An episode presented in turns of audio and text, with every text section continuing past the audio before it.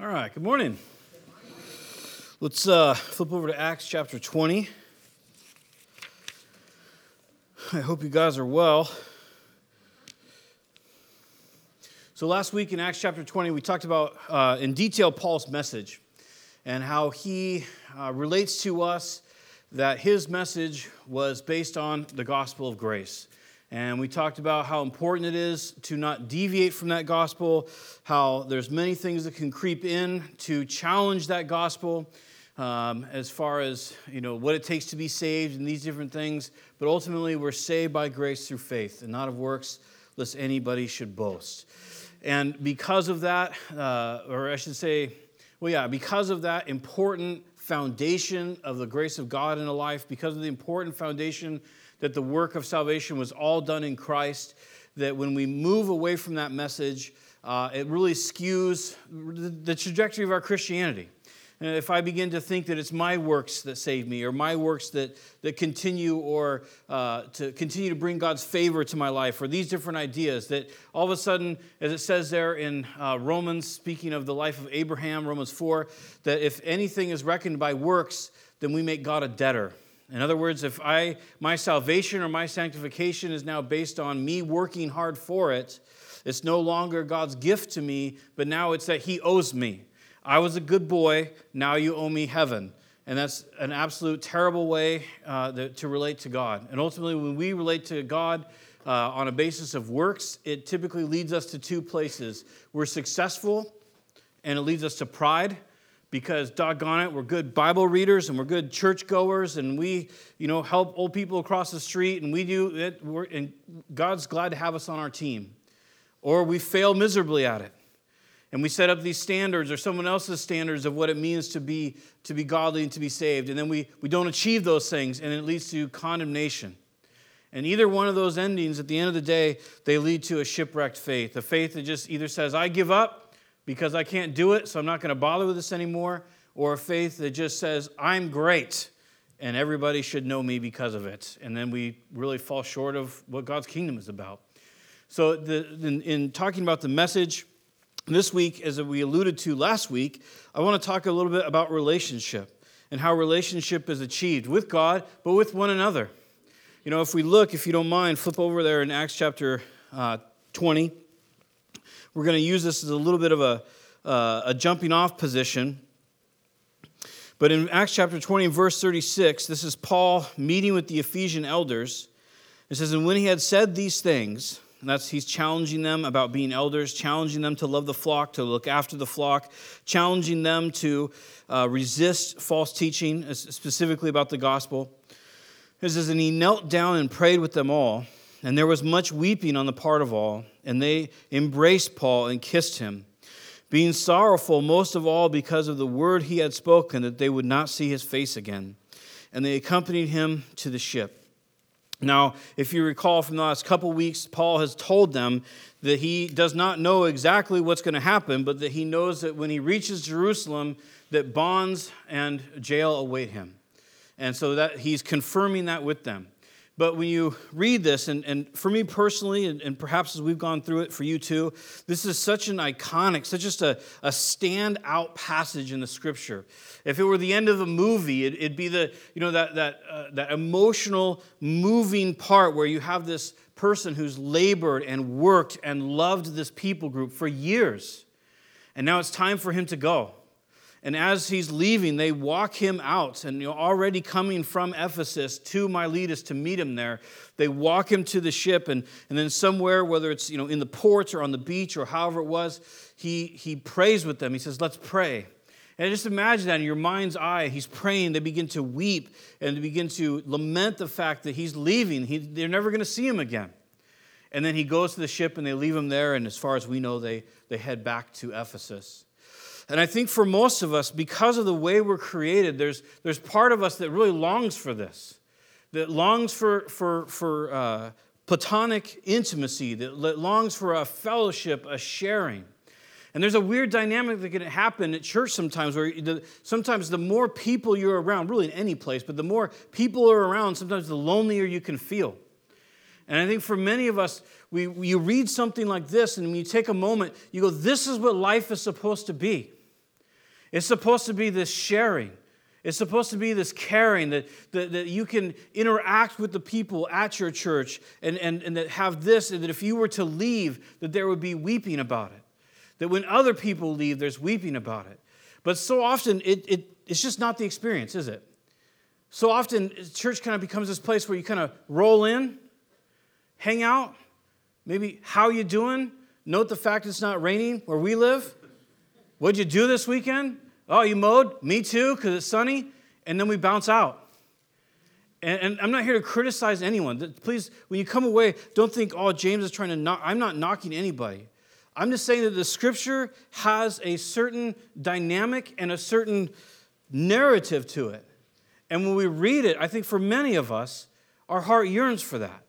But yet it still doesn't become our experience. And why is that? How does that happen? How do we have relationships like this? How can we be involved with one another like this? And that's what we want to talk about today. Paul, in verse 24, he has some interesting uh, commentary, and we're not going to rehash all of it, but in verse 24, he says, But I do not account my life of any value, nor as precious to myself, if only I may finish my course and the ministry that I received from the Lord Jesus to testify of the gospel of the grace of God. And really, what I want to talk about this morning is kind of just the tale of two courses, two different courses.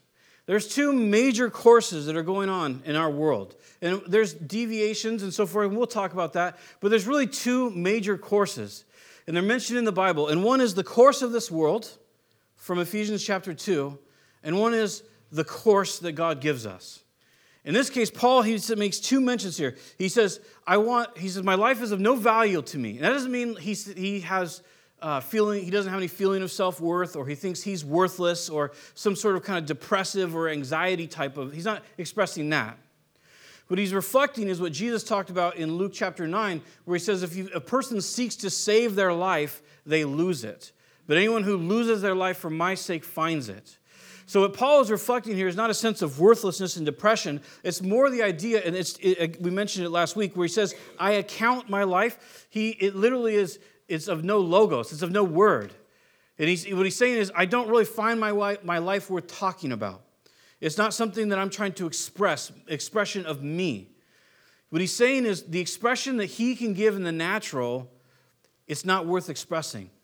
You might recall when he's writing to the Philippians, one of the things he says, he says, All those things that in my past, my, my Hebrew education, all this, all the things I could have had, the fame and uh, you know, being trained by the best and all that, he says, I count it to be dung.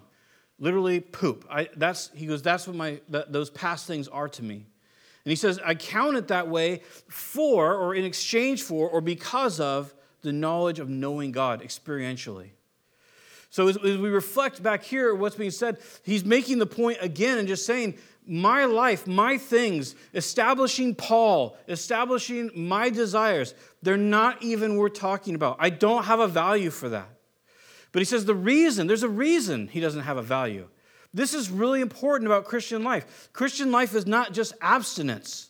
It's not just not doing things. Have you ever felt like that before or heard teaching like that? That was just like, just whatever you do, make sure you don't fornicate and don't drink, right? And you're like, okay, well, I got one of those down, whichever one I'm not saying, right? But it's, you know, that's, and it just becomes, that's what becomes life becomes about.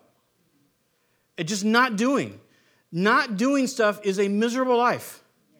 Should we engage in sin? Absolutely not. Will it destroy us? It 100% will. But Christianity is not about abstinence, it's about fullness, it's about relationship. And he says here, he says, I have a course. And when you think about a course, it could be for a race, a race course, but ultimately it's a direction. He does use the race course analogy in other places. He uses boxing and fighting in other places as an analogy for, for walking with the Lord. But here he says, I have a course, and it's a God given course. Human beings were meant for fellowship. I've watched a lot of uh, prison documentaries and stuff like that. I'm just kind of interested in social behavior and so forth. And one of the things that you see over and over again about solitary confinement, and this is not a judgment on the prison system, I'm not making some stance.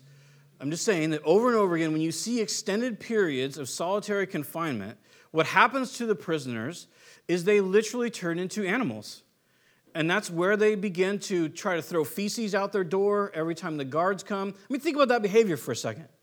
That someone comes to a point in their life where they're literally willing to poop in their hand so that they can throw it out a small hole in the door.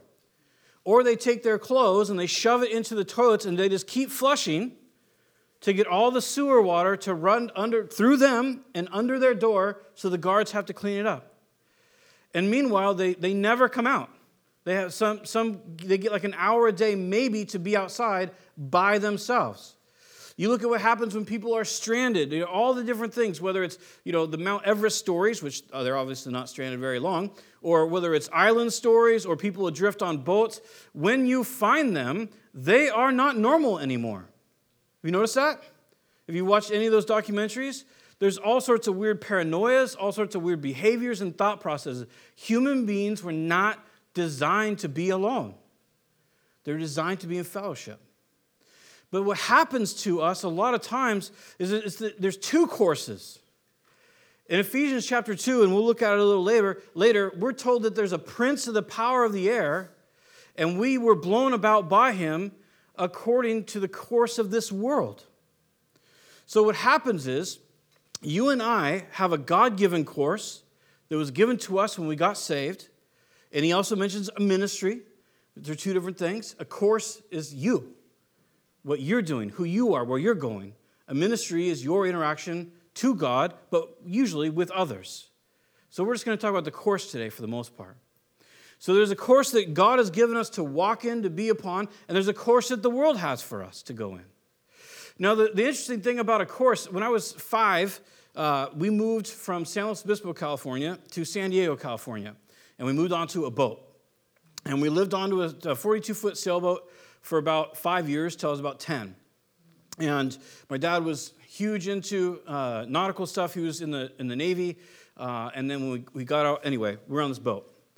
And it was actually pretty nice, to be honest, uh, to a good upbringing, because literally every day I would come home from school and like jump off the boat into the water, and that was what I did every day. Although I admit I was a little destructive. If PETA found me now, I'd be arrested. But there, every year there's this big bloom of, uh, what do you call those things, jellyfish and I would just go around and spear them all. So don't tell anybody that, but I used to do that as, as a six year old kid. So we, we have this, this boat, and typically, like my dad, or, uh, during the summertime, often my dad would come home from work and uh, he would just drink a lot of coffee, and we'd sail all night through the night and go to Catalina. Uh, and was, as a kid, it was great because you just wake up in the morning and voila, it was Catalina, and, and you know you'd sail through the night. So the thing about this, about having a course, is it needs a destination. It's really important if you're going to have a course to have a destination. Having a course, you can't have a course without a destination, right? You can just say, well, it's not about the destination, it's the journey. Well, that's cool, but if you have no destination, then you end up nowhere. Then your journey usually ends up confused. And for a lot of us, that happens as Christians. It, it, one of the things that Jesus told us about the end times, and this is fascinating to me, he said, Because iniquity will abound, the love of many will grow cold. He doesn't say they'll become unsaved. He doesn't, in, in, reading into it, it's, it's hard to say exactly the entire context. But he says the love of many, or most, it'll get cold because iniquity abounds. Iniquity is the word for like the high handed sin. There's trespass, there's three words that the Bible uses there's sin, trespass, and iniquity. And in the Old Testament and in the New, the three words the Bible mostly uses. And the idea of iniquity is like rebellious sin. It's not just trespass, which is to venture where you shouldn't go, or sin, which is to miss the mark of, of what God said is righteous, but it's to literally rebel. It's the high handed sin. It's to say no, no to God. And perhaps society has always been that way, but what we know in our society is that is the leading theory of how to live in complete iniquity, to do whatever you want, to, that's viewed as freedom to thumb your nose, to speak whatever word you want, to accuse who you want, to rage at what you want, to fornicate with what you want. That is our society and where it goes. And I don't know about you, but that can cause a disheartening effect. Have you noticed that? It can cause an isolating effect where you feel like, what am I doing? Have you ever been like, am I just crazy? I mean, like, honestly, like, I'm, I'm trying to follow Jesus, but there's this whole 90% of the world that says this is actually what's right. And then they can make these weird arguments. You go, no, I don't, ah, you know. He said, because iniquity will abound, the love of many will grow cold. And the, the difficulty of the course that God has for us is it's motivated by, it was prompted by, it was created by, and it's sustained by love. So when we can look around us and there's so much discouragement and so many things that can corrupt and isolate and discourage us, we can begin to come destinationless. We can begin to grow faint or weary in doing well. And, and that faintness oftentimes results in a retraction from fellowship. The thing we've always desired. Now, there are different things that can cause us to retract. It can just be growing cold. You know, the, the, the, the letter to the Hebrews, Paul talks about don't drift from the things that you've said, you've heard uh, from, from him. There's don't neglect the things that you've, you've heard, and then there's don't rebel against the things that you heard. Almost, almost like, a, like a progression. First, there's drifting, then there's neglecting, and then there's rebelling. And that's oftentimes how we work. And it can start in different ways. It can start because someone says something to us at church that we don't like. And so we go, we, we get offended, and maybe rightly so. I'm not, I'm not, please hear me out. I'm not trying to say if you've been offended at church, you're in the wrong. That's not what I'm trying to say. What I'm trying to say is if you've been offended at church, there's a way to deal with that and stay on course and there's a way to deal with it poorly and get off course. So, a lot of times we can get offended. This is just one example. Then we begin to drift because we go, Well, I don't want to go see that person that offended me. We don't actually deal with it, we just don't want to go see it. We don't want to deal with it. And then we neglect and we go, Well, you know what? I'm already late, so, you know, it's just not worth it. And I'm just using church as an example. I mean, this could be really anything. And then after neglecting, finally we just go, I'm not going to go back because you know what? Those people wronged me. And now all of a sudden we've completely deviated from a course. Now, the interesting thing is that if you, if you look over there in Ephesians chapter 2, we can also learn about the other course.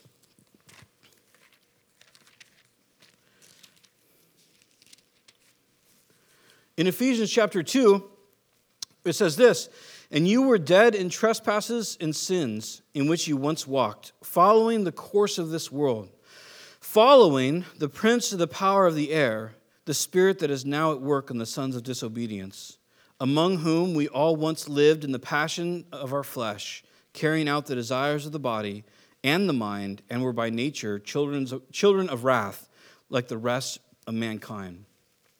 So while the Lord Jesus has a course, and we'll talk more about that in a moment. There is a course of this world. Now, there's a whole play on words here, and you might have noticed it or you might be familiar with it because there's a course of this world.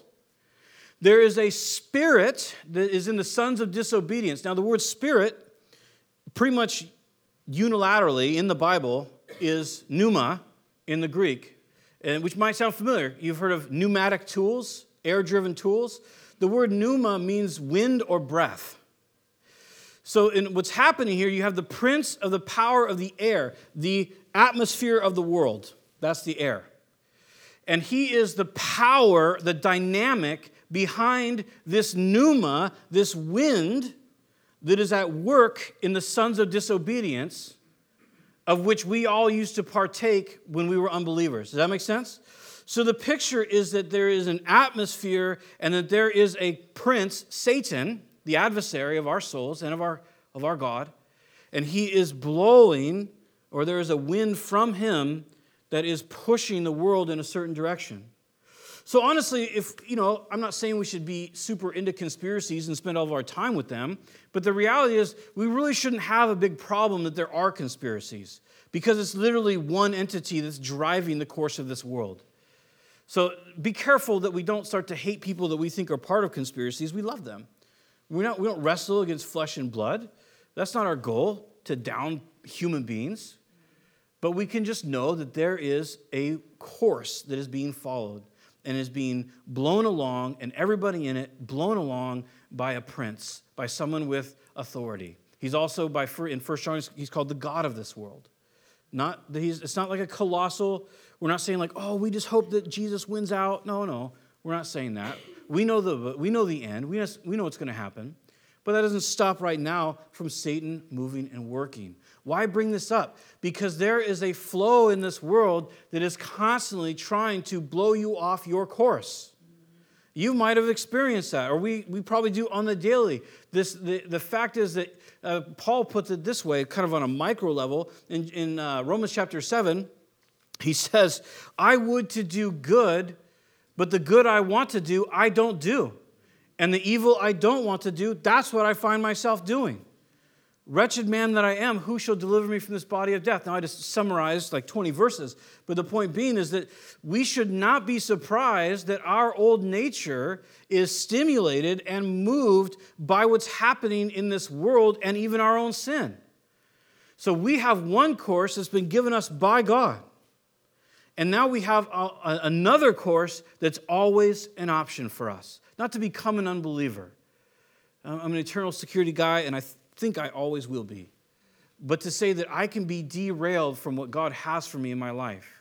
Now, here's the things as individuals, when we read this passage and you're just looking at it, you're like, this is what I want. It's what I've always wanted out of life. I want to be accepted, I want to be on the inside. This is, I mean, if you think about it, this is one of the foundations of human existence. Why is high school hard? It's literally like a holding pen until you're 18. You just learn a bunch of facts, right? Why is it hard? you know, when you, for, for many of us, I mean, you, sometimes we're concerned about schoolwork or tests or whatever like that, but realistically, you're like, I, I want to fit in. I want to be accepted. Right? You didn't, you didn't go to this, when you went, you know, school shopping with your mom or your dad, and you picked out your clothes, you didn't go, what's the silliest thing I can wear? That's what I'll wear. None of us were like, I think I'll try to stand out and, and really you know, draw attention to myself. That's kind of the thing now. But even that, you think about it, every style, whether you're a jock or you're a hick or you're a uh, nerd or you're a stoner or, you know, all the different groups that you have at high school, regardless of who you are, we all dress the same as our social group. And now there's even a social group, for example, that is just rebellious against society. So they wear, they wear weird, crazy clothes but all their weird, crazy clothes look exactly the same as the other weird, crazy clothes of those sticking it to society. Right? Because no matter where you go, there you are.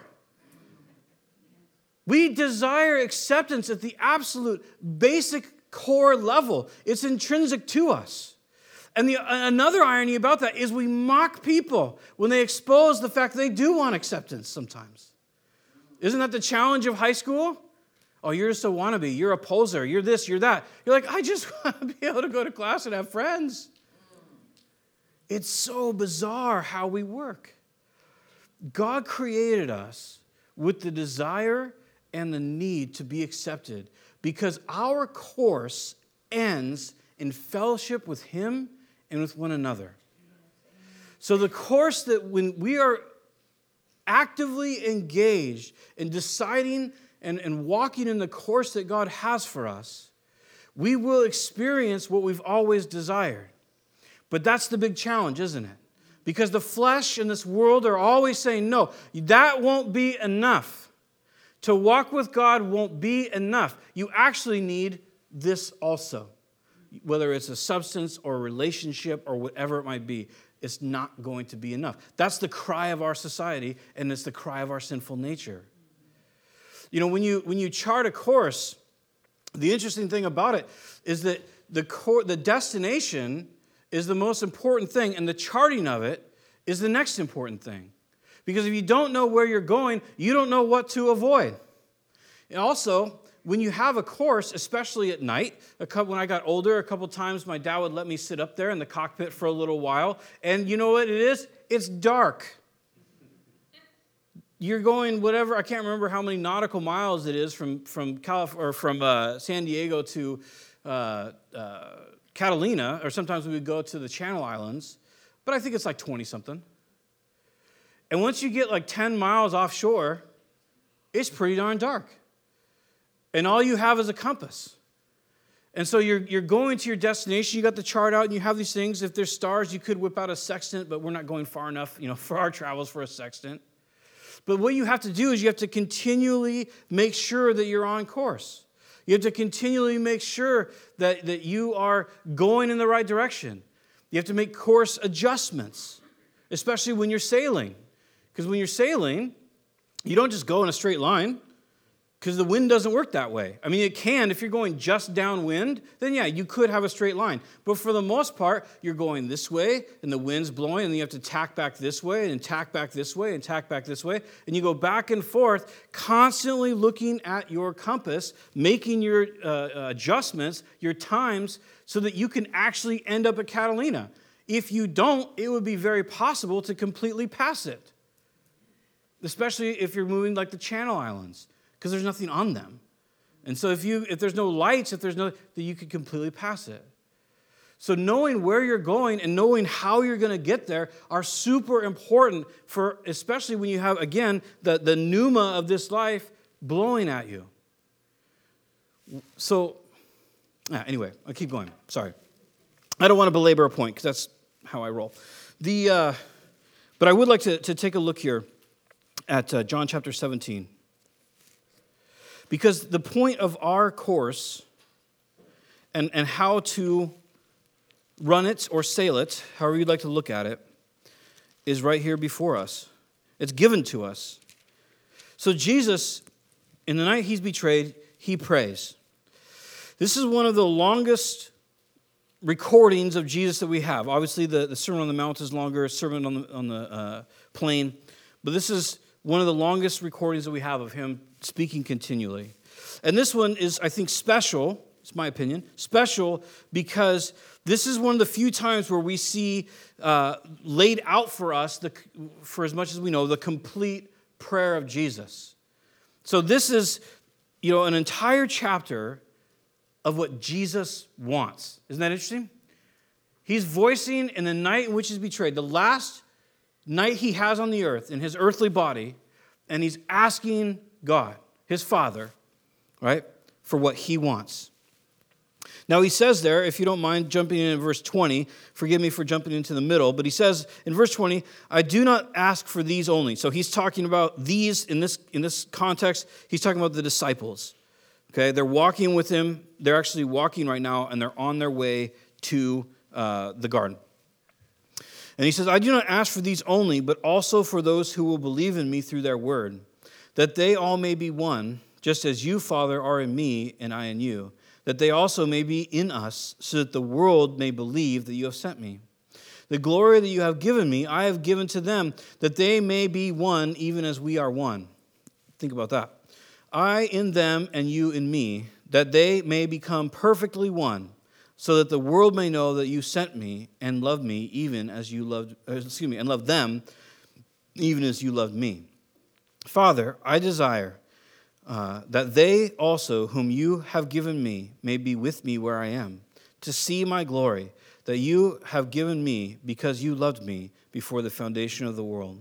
O righteous Father, even though the world does not know you, I know you, and these know that you have sent me. I made myself known to them. Excuse me, I made known to them your name and will continue to make it known that the love with which you have loved me may be in them and I in them. Now, obviously, there's a lot to talk about there, and there's, uh, there would be a whole probably sermon series in itself there. But the point is, in, in as a gist or as a, a culmination, Jesus is literally praying, and he's saying, I want all the people, these, these people that are with me, and everyone who will ever believe the gospel through their word, to be unified, to be one. And then he says, and I want them, their unity, to be like the unity that I have with you. And then he says, I want that same unity that they have and we have to be combined, that they would be one in me as I am in you. So again, like the theory is understandable, right? Okay, a lot of unity, right? How that would work is, is pretty, uh, probably worthwhile for some study. But the point is this I want us to be one, and I want to be one with them. Think about that. That's the heart of Jesus. And then he says, I want them to be with me where I am with you. See, you were designed to be with God. I mean, all the way back to the beginning, that's what human beings did, right?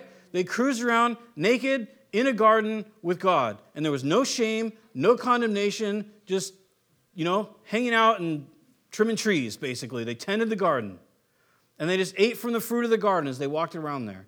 And the, the, the nudity, the pictures, there's just no separation, no shame. Just absolutely viewed by God with nothing to hide. And viewing God and walking with Him. We're not trying to be crass or something like that. But that's, that was God's original intention with humanity. And He will bring that original tension in the uh, intention back around and fulfill that. But in, in this time, it'll be in a complete and in a spiritual and physical way with our new bodies.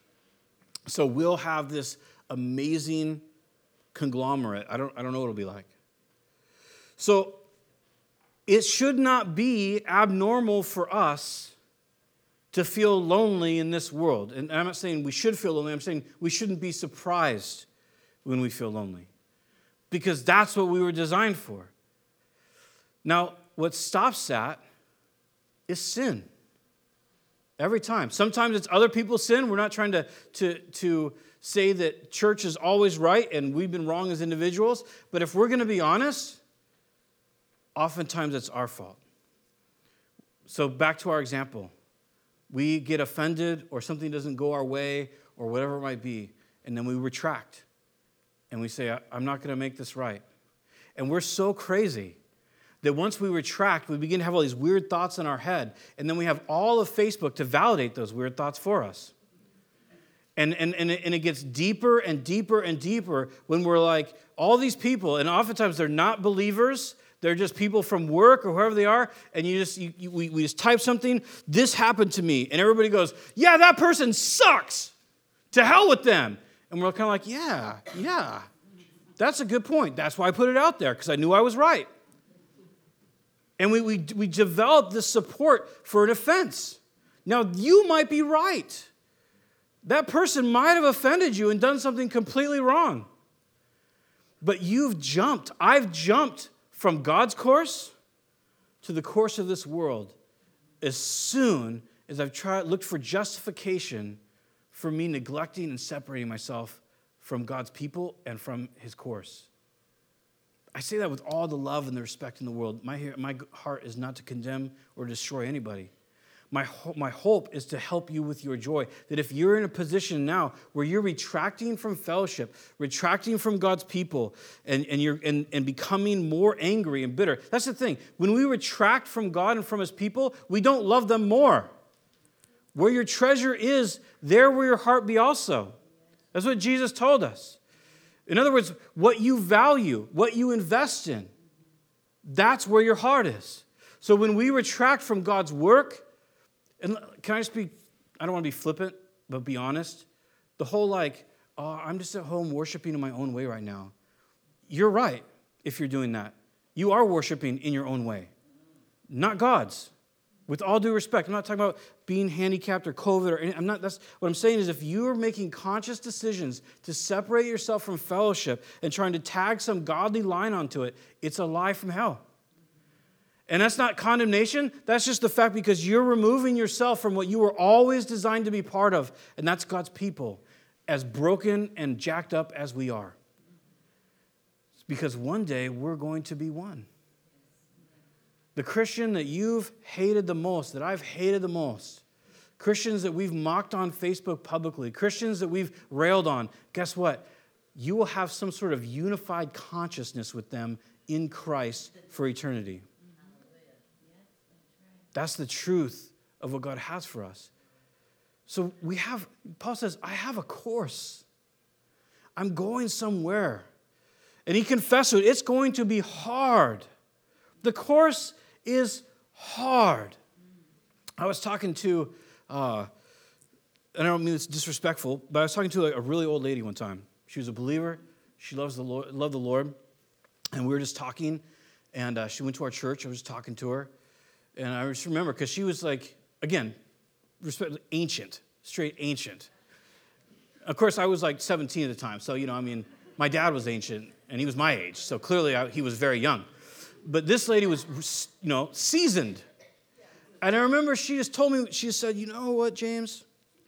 the sooner you realize that life is hard, the sooner you're going to move on with life. And I was like, I don't like that. I want life to be easy. But it's not easy. It's not easy because this world doesn't know you. This world doesn't know Christ. This world doesn't have the same values that we do, although it beckons for our values on the daily, doesn't it? It woos us, it draws us.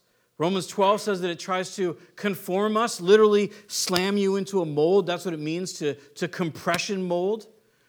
This world is compression mold. Have you ever seen? You can watch. I watch too much YouTube. You can watch documentaries like on how they make some cans. It's like the. It's like a piece of aluminum. Like I don't know. It's a little disc like this, and then and, and then it, it drops into like this metal cylinder, and this huge ram comes down and goes boom, and just boom, and it just it just compresses it into a can. That's the picture. Obviously, they didn't have cans like that. But the idea is a compression mold, that you're being compressed into an image. And the Bible is very clear that the world is hammering you, hammering you. Ha- be offended, be angry, do whatever you want to do, because that's what true freedom is. Righteousness is restrictive. But the reality is, even though that we're being pounded by that, the end of our course is what we've always wanted. It's the friendships it's the kindness, it's the love, it's the fellowship. So anything that detracts from that, that's not from the Lord. Again, I'm not saying if your kid's in sports, like you're somehow sinning if you don't come to Bible study. I'm just making a simple point that if you are re- removing yourself from fellowship over offense or something like that, or even just discouragement, you're going the wrong direction. You're going the wrong direction because God loves you and He has great things for you, and He designed you for something wonderful. We cannot sit at home because of some reason that is invalid and be upset that we don't have besties. We can't do it. It's a lie. We can't sit at home and rail on other people and then be upset that we don't feel close with people. That's not how human beings work. So, Paul's had these relationships. But he had the relationship simply because he walked with Jesus. And when we find other people that simply walk with Jesus, we can experience this kind of fellowship on this side of heaven. It is amazing, but it takes godliness. And here's what I mean by that we have to love. We have to. We cannot have this kind of relationship. You know, Paul wasn't just all roses, right? We've read his letters of rebuke. We've read what he wrote to the Corinthians. he, says, he says, Do you know why I didn't come to you? I didn't come to you because if I did, I would have come with a big fat rebuke. That's why I wrote you a letter. it's amazing. I mean, Paul, he had hard things to say. They didn't love him because he always just blew sunshine at them. They loved him because they knew that he loved them. And that's his testimony. He says, I told you everything. He says, I'm, the, I'm, I'm innocent of the blood of everyone's hands. I never withheld anything from you. I gave you the gospel of grace. I gave you how to walk with God. I gave you how to excommunicate people in 1 Corinthians 5. He says, I told you everything you needed to know because I love you. It was for him that they wept, not just some person who came along and said flowery things. The Proverbs are so true that the, the, the smitings of a friend are better than the kisses of an enemy. Our society breeds us to be offended and to let that offense leak into our entire lives. And it is destroying us because unfortunately, the church follows the society usually and it's destroying the church and it's destroying our society. Have you noticed? You can't even talk to someone that you think might disagree with you. And it's not all them. I mean, we got to be honest. It's us. We, we find it so difficult to love people that disagree with us. That is not the heart of Christ. Show me one person on the earth that completely agreed with Jesus. One. That person has never lived. We're constantly in debate with Jesus, We're con- but He loves us. He cares for us, He tends us. that course that He's laid out for us, a course of love, a course of being moved by His Spirit, His pneuma, the Holy Spirit, that course leads to where we want to be. And Satan's course, it leads to death and destruction and theft. He robs us of our joy. We let him, though. He robs us of our fellowship. He robs us because we willingly set our sail to his pneuma. Even sometimes with iniquity, meaning we know what it's going to do and we still do it. And then, crazily, because we're nuts, we're surprised that it doesn't work out in the end. and then we blame him, right? And then we blame him. Whether it's because we're self medicating or relationships or you know whatever it might be, just whatever he's like, hey, you shouldn't be involved with this. And we're like, no, no, no, no, this will make me much more fulfilled. And then we get to the end of it and the destruction occurs in our life and we're like, you did this. Why didn't you stop this from happening? You're like, well, what do you want? What do we want? Do we want him to stop us from sin and then we have no choice and we're robots? Or, do we want him to just allow us to go our way? We scream we want freedom and then we get upset when we have it. We're so weird. And the whole time he's just saying, Hey, I have this laid out for you where eventually you will be with me. And you can experience a part of that right now.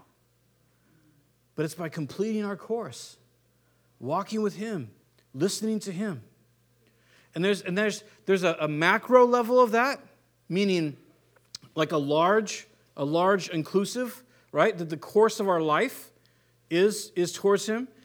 But the macro, following the course on a macro level, is made up of micro level transactions. In other words, the culmination of my small decisions on what course I will follow will ultimately decide the larger picture of my life. Does that make sense? And so, in each one of these decisions that, that we reach, Paul says this He goes, I didn't count my life of value because I knew where my course was going. And so, in every transaction that he had to make, whether it was talking to people, his life with Christ, private, public, all those things, he says those decisions had to be made for Christ. Those decisions were made by saying, oh, that's right. Temporal satisfaction and my life, they're not worth talking about they're of no value to me.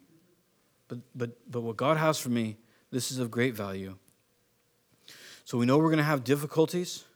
We know that, that, that, tough times will come. We know that this world will try to conform us into their, to its image. We know that Satan is blowing uh, us along. We know that our own sinful nature and our own hearts betray us. Isn't it? That's, that's, if you can learn that, if I could learn that, we'd be so far ahead that the heart is desperately wicked, and who can know it? You know, there's other, other verses where it talks about guarding your heart. You know what the interesting thing is? We always talk about, it's, it's always like in relationship books, like you should guard your heart. Don't get too attached to somebody. That's fine advice. But in most of those verses, the idea isn't guarding your heart from like the inside out, like get away from my heart. The idea is guarding yourself from your own heart. like you're taking sides against your own heart, like, hey, hey, hey, calm down, you. That's not what God has for me. It's our hearts, our souls, because of how fallen nature, are desperately wicked. We can't even know our own hearts. Maybe, maybe you've experienced that, where you like you, you're having some sort of weird day or weird experience or weird feelings, and somebody be like, "Why do you feel that way?" I don't even know. I don't know or we've even been deceived by our own heart. We are just convinced that something is true. We're convinced that those people hate us, they wronged us, whatever it is, and then we come to find out we were so far from the truth, but we made an assumption. Man, that's Satan's course. That's this world's course. God's course is forgiveness and kindness, yielding to Him, inviting Him, listening to Him, evaluating, using wisdom, pursuing wisdom. These are all things that are, for us to do and to move forward with, not to gain God's favor, but to experience fully what He has for us.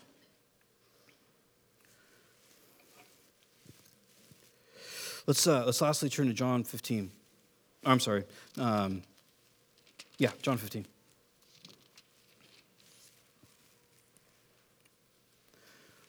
The great thing about God,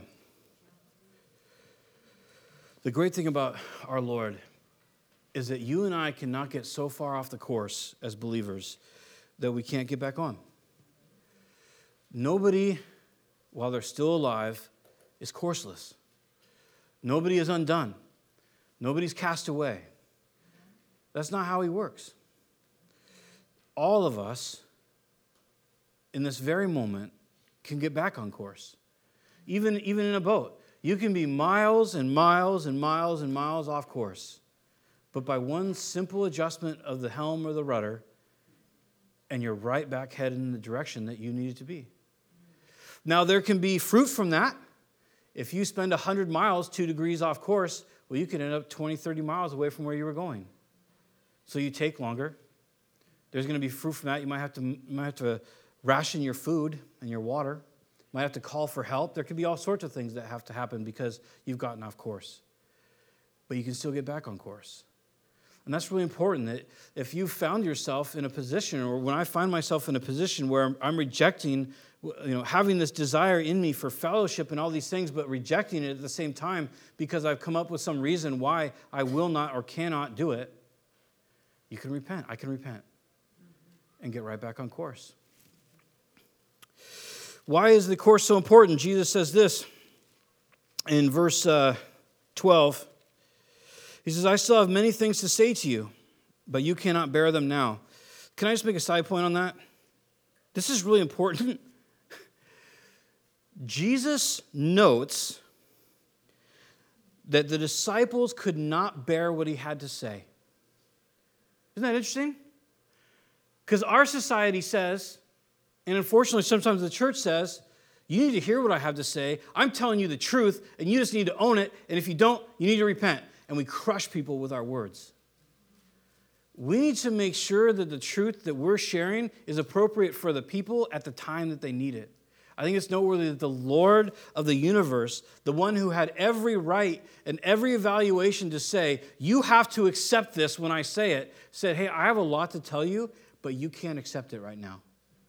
So I'm going to tell you some stuff later. It's going to come through the Holy Spirit. I think that's noteworthy. Let's let the Holy Spirit lead us when we want to speak truth into our brethren's life.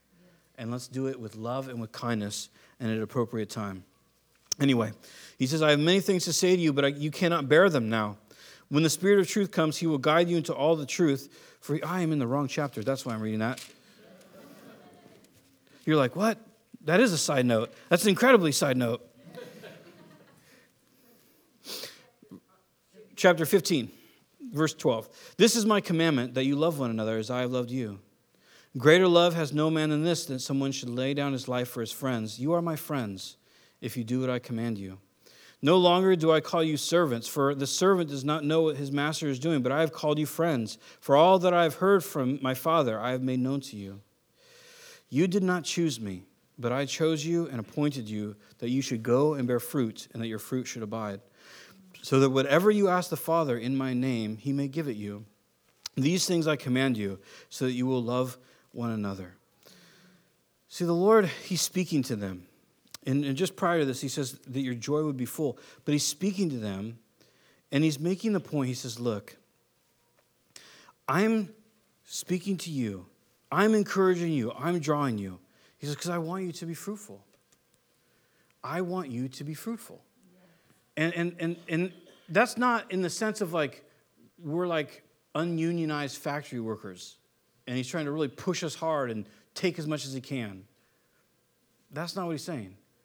He's saying, I want your joy to be full and to what comes out of your life to be joy and peace, right? To be care and love. What is, what is better? Is it, is it a better existence to hate and rage or to love? Loving is definitely harder because it comes from God and not from us. Rage is always easier. It's right at the tip of our tongue. Uh, offense is always easier. I can't believe you. Always easier because that comes from inside of us, it comes from our hearts. But we're now trying to live a new life through a new life source, the Spirit of God. So he says, I'm speaking this because the, the, whole thing that he's referring to is abiding in the vine, staying close to Christ, listening to what he has to say, and walking in that. And so he says, Hey, look, I'm telling you to abide in me because it will give you joy and it will produce something out of you that if you're not abiding in me, it won't come out of you. You know, it's, it's funny. So, growing up in California, you know, you like you buy a Christmas tree, besides the fact it's like 150 bucks, you buy a Christmas tree, and then you have to get it out of your house like the day after Christmas because it's like brown.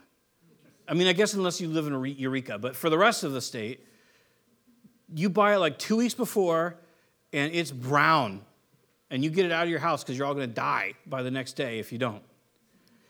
When I first moved up here, I remember the first, uh, actually, was, we lived in Warrenton. The second place uh, Tam and I lived. Uh, we bought a Christmas tree, and it was before the kids or anything like that, but we bought a Christmas tree. And I remember uh, we had a yard, and so I could, I don't remember when I took it down, but I was amazed. I was like, man, this thing, this stinking thing lived forever. So I threw it outside and just leaned it against the house and, and like, oh, I guess I'll get rid of it someday. And I am not joking. I am not lying. I went outside to do my first mow one April, and it was still green. And I was like, what in the world? It lived a really long time. It didn't have like a lot of needles, it wasn't impressive, but it was still there. And, you, and I don't know if you noticed, like around here, like you trim stuff in your yard, it doesn't matter what it is, it seems to stay a really long time. And if like if you take some things, you can like trim it stick it in the ground, like flowers, for example, or you stick it in a vase of water, you trim those, they stay alive for a while, don't they? They don't just immediately die. When they stop abiding from their in the vine, they don't just immediately die. They can look beautiful for a long time. But what you don't see is they're starving to death. And one day that flower will die. And you know what? If you were to do that with, say, like a, a, a, part of a pear tree, you will never grow a pear. You can have a nice living branch for a long time, but it will never be fruitful. And it's the same with you and I. It's, we're weird because we, we start to neglect, we start to drift, we start to neglect, and we kind of go, that's not so bad. It's not so, I mean, I still got my church friends. We kind of hang out there and there. I'm, I do not pray so much because I'm living in rebellion to Jesus and it makes me feel weird to pray to Him, but I mean, it's not so bad. I still got my job. I still seem to have the blessings that I have. Like, I mean, really, what's the big deal? What's the big deal? And we don't realize that we're dying inside. We don't realize that the fruit's never going to come. We don't realize that that which we've always desired is never coming because we've removed ourselves from the life source. So, what is our goal? What do, what do we have to do now, right? Because we don't have to do anything for our righteousness. Jesus gave us that, it's a gift. We don't have to do things to get to heaven. Jesus said, No, you're saved by grace through my blood. I purchased that for you. So, what is the point of the doing? Because you can't have relationship without investing. Whether it's called abiding in the vine or bearing fruit or yielding or repentance, whatever word we want to attach to it to, that defines different aspects of our Christian life, if we are not investing in following our course, we will drift and be blown to the course of this world. It's just how it works. We just think we're kind of doing okay because we haven't fully died yet, like a branch. So, what is it? What is there to do? Number one, just be honest. Let's be honest with ourselves if we're doing things that we shouldn't be doing, I don't want to know. It's not my business. But if you're doing things that God is clearly telling you not to do, you need to be honest about it with God. Because, because we're so weird and because we think we, we, we begin to think that we're okay, you don't want to end up on the end of fruitlessness. And I don't say that as like an accusation. I say that because it's terrible life. I think all of us have probably lived that life more times than we care to admit. You don't want to end up there. So number one, be honest. Say, just tell the Lord, Lord, I, you know what? I think this is more important than you. This thing in my life, it, I think it gives me more life than you'll give me. I think the reality is that if I were to let this go, it would hurt too bad. I need to understand. I, I need to see you afresh. I need, I, need to, I need you to speak to me. Because I'm honestly, I'm rebelling right now. Be honest about it. He, you're not surprising him. It's not like, you know, somehow the eternal God has like, oh, what? Really? You know? It's amazing what honesty will do, too. I mean, how many times has Jesus asked them weird questions like, why are you afraid? These are great questions. Well, I don't know, Jesus. Maybe because we're on a sinking boat. Maybe that's why I'm afraid. But it causes honesty. Well, I'm afraid that you're not going to help me. That's why I'm afraid. Why do you have so little faith? Well, I don't know, Jesus. Maybe there's, there's 10,000 people to feed, and I got a couple of fish and a loaf. I'm afraid that you won't give me enough.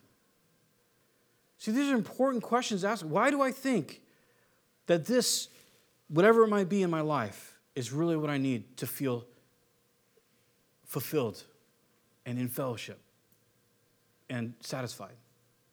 Why do I think that? God, can you show me the error of my way? You can move forward. So, how do I move forward in that? You can grab a godly friend. Hey, pray with me. I'm really struggling with this. I, I really, I really, I know I need to be done with this, but man, it's just got a hold of me.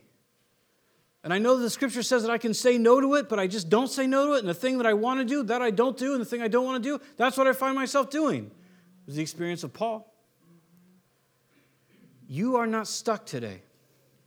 You are not courseless today. There are steps that you and I can take when we feel stuck or rebellious or just sometimes it's, it's, depression or anxiety, we just can't move. Sometimes it's just raw fear and desire, and fear that comes from desire. I mean, grab someone, pray with me, help me. You have not gotten too far off course. You haven't. It's impossible because you're still breathing. And move forward with Him. It's, it's simple stuff. I don't, I don't say that in a belittling way. It's, it's simple stuff. You're not stuck, you're not undone, and God is not done with you. But you and I, we have to move forward. God's extending his hand. You ever seen the, you know, the pain, the, the, uh, was the Sistine Chapel? It's one of my favorite. Because you have God who's like, oh, like straining to get to David. And how's David? He's like on the cloud. That's what we're like. We're like, God, why don't you meet me? And he's actually like, come here. And we're like, why aren't you meeting me? Hmm. Move forward today. Don't buy the lies of Satan. Don't buy the lie of the pneuma of this world. Walk with God. Get someone to help you. Cry out to Him. You will not be disappointed. Let's pray. Father, thank you for your love and your kindness to us. Lord, thank you for the cross that purchased our salvation. Lord Jesus, thank you for the body and the blood shed for us, your body. Lord, thank you for your heart for us, that you want us to be one with one another in you, in your Father. Lord, thank you that you have great things for us and you're calling to us and your Spirit is working. Lord, I pray that you would bless us with your presence. I pray for, for us. Like David, I, I love that psalm. When, when, I waxed, when I was silent about my sin, my bones dried up inside of me. I was like a potsherd. And I pray for us in love and mercy. Please dry us up. Lord, please show us where the end of this, this life and this, and, and this pneuma from this world ends. And Lord, I pray that you would do a great work in our hearts. I pray, Lord, that you would speak to our hearts continually, bring conviction, bring encouragement, bring peace. I pray, Lord, for uh, our community, that you would help us to move forward and to uh, be led by you, to speak to people and to invite people to enjoy the same salvation we do. Lord, I pray for divine appointments. And Lord, uh, I guess, honestly, make it easy for us to talk to people, Lord, and, and to meet them. So thank you for being so good. We appreciate it. In Jesus' name, amen. God bless you guys.